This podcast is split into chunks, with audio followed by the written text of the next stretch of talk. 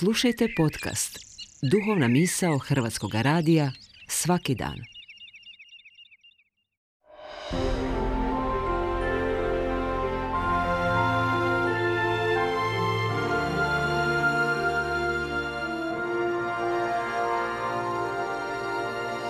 Duhovna misao. Urednica je Blaženka Jančić.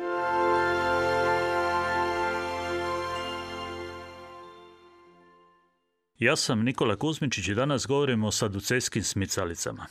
Saduceji su Isusovo doba bili jedna od četiri najznačajnije vjersko-političke skupine.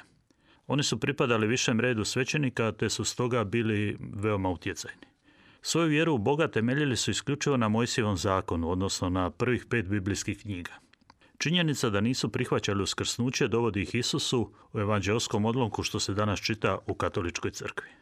Isusu postavljaju pitanje o sedmerostrukoj udovici nerotkinji, računajući da će tako izrugati i Isusa i vjeru uskrsnuće. Prema leviratskom zakonu udovicu bez djece treba je uzeti pokojnikov brat kako bi joj pomogao da rodi sina. U saducejskom primjeru su je sedmorica braća uzimala i nitko nije uspio. Svi su umrli i saduceji pita Isusa čija će biti nakon uskrsnuća. Isus im, kako zapisuje evanđelist Marko, odgovara u četiri dijela. Najprije konstatira da su zabludi jer su neispravno shvatili sveto pismo, a i Božju moć ne doživljavaju onako kako bi trebali. U zabludi su jer zaključuju po svojoj pameti svom iskustvu, a ne prepuštaju se Božjoj logici i njegove svemoći. Opomene to i svakome od nas, da ne potratimo život više vjerujući ograničenom sebi, nego Bogu koji sve nadilazi, ponajviše ljubavlju i milosrđem.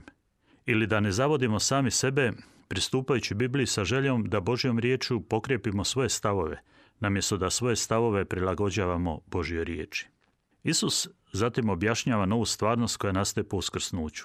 Stvarnost u kojoj se ljudi, kao što stoji zapisano, niti žene niti udavaju, nego su kao anđeli na nebesima. Pogrešno bi bilo ove Isusove riječi shvaćati u tjelesnom ili seksualnom smislu. Ženitba i udaja ne označava romantičnu ljubavnu priču koja kulminira brakom, nego ono doba bila poslovna transakcija posjedovanja i podložnosti ili zakonski uvjetovan čin kao u saducejskom primjeru. Novost kraljevstva Božjega je da ljudi nisu oni koji druge posjeduju ili sebe moraju podložiti, nego poput anđela ljube i svojom voljom služe drugima u ljubavi. Događa se nova stvarnost u kojoj je čovjek čovjek, a ne roba koji se nabavlja kad treba, koristi dok želi i odbacuje kada više neće.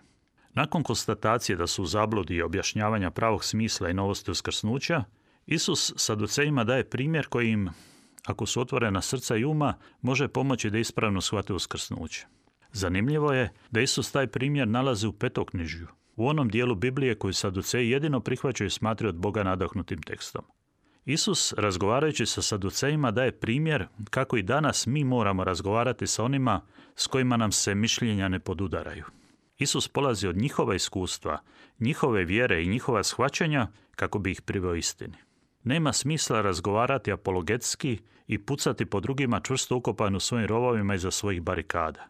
Puno je učinkovitije prepoznati što nam je zajedničko i pomoći drugima da na temelju svog iskustva, svojih spoznaja i svojih uvjerenja pronađu izlazi stame na divno i oslobađajuće svjetlo. Ili otvorena srca i uma sudjelovati u dijalogu koji nama pomaže da iziđemo iz svojih zabluda, ako smo mi oni koji smo se udaljili od istine, puta i života.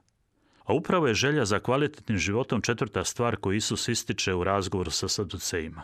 Smisao života nije da mi ispadnemo pametniji u intelektualnom nadmudrivanju, nego da jedni drugima pomognemo da žive što kvalitetnije i što potpunije svoj život. I to ne samo život nakon uskrsnuća, nego i život prije smrti jer smo darovani jedni drugima da se međusobno pomažemo, a ne da se nadmudrijemo i spletkarimo.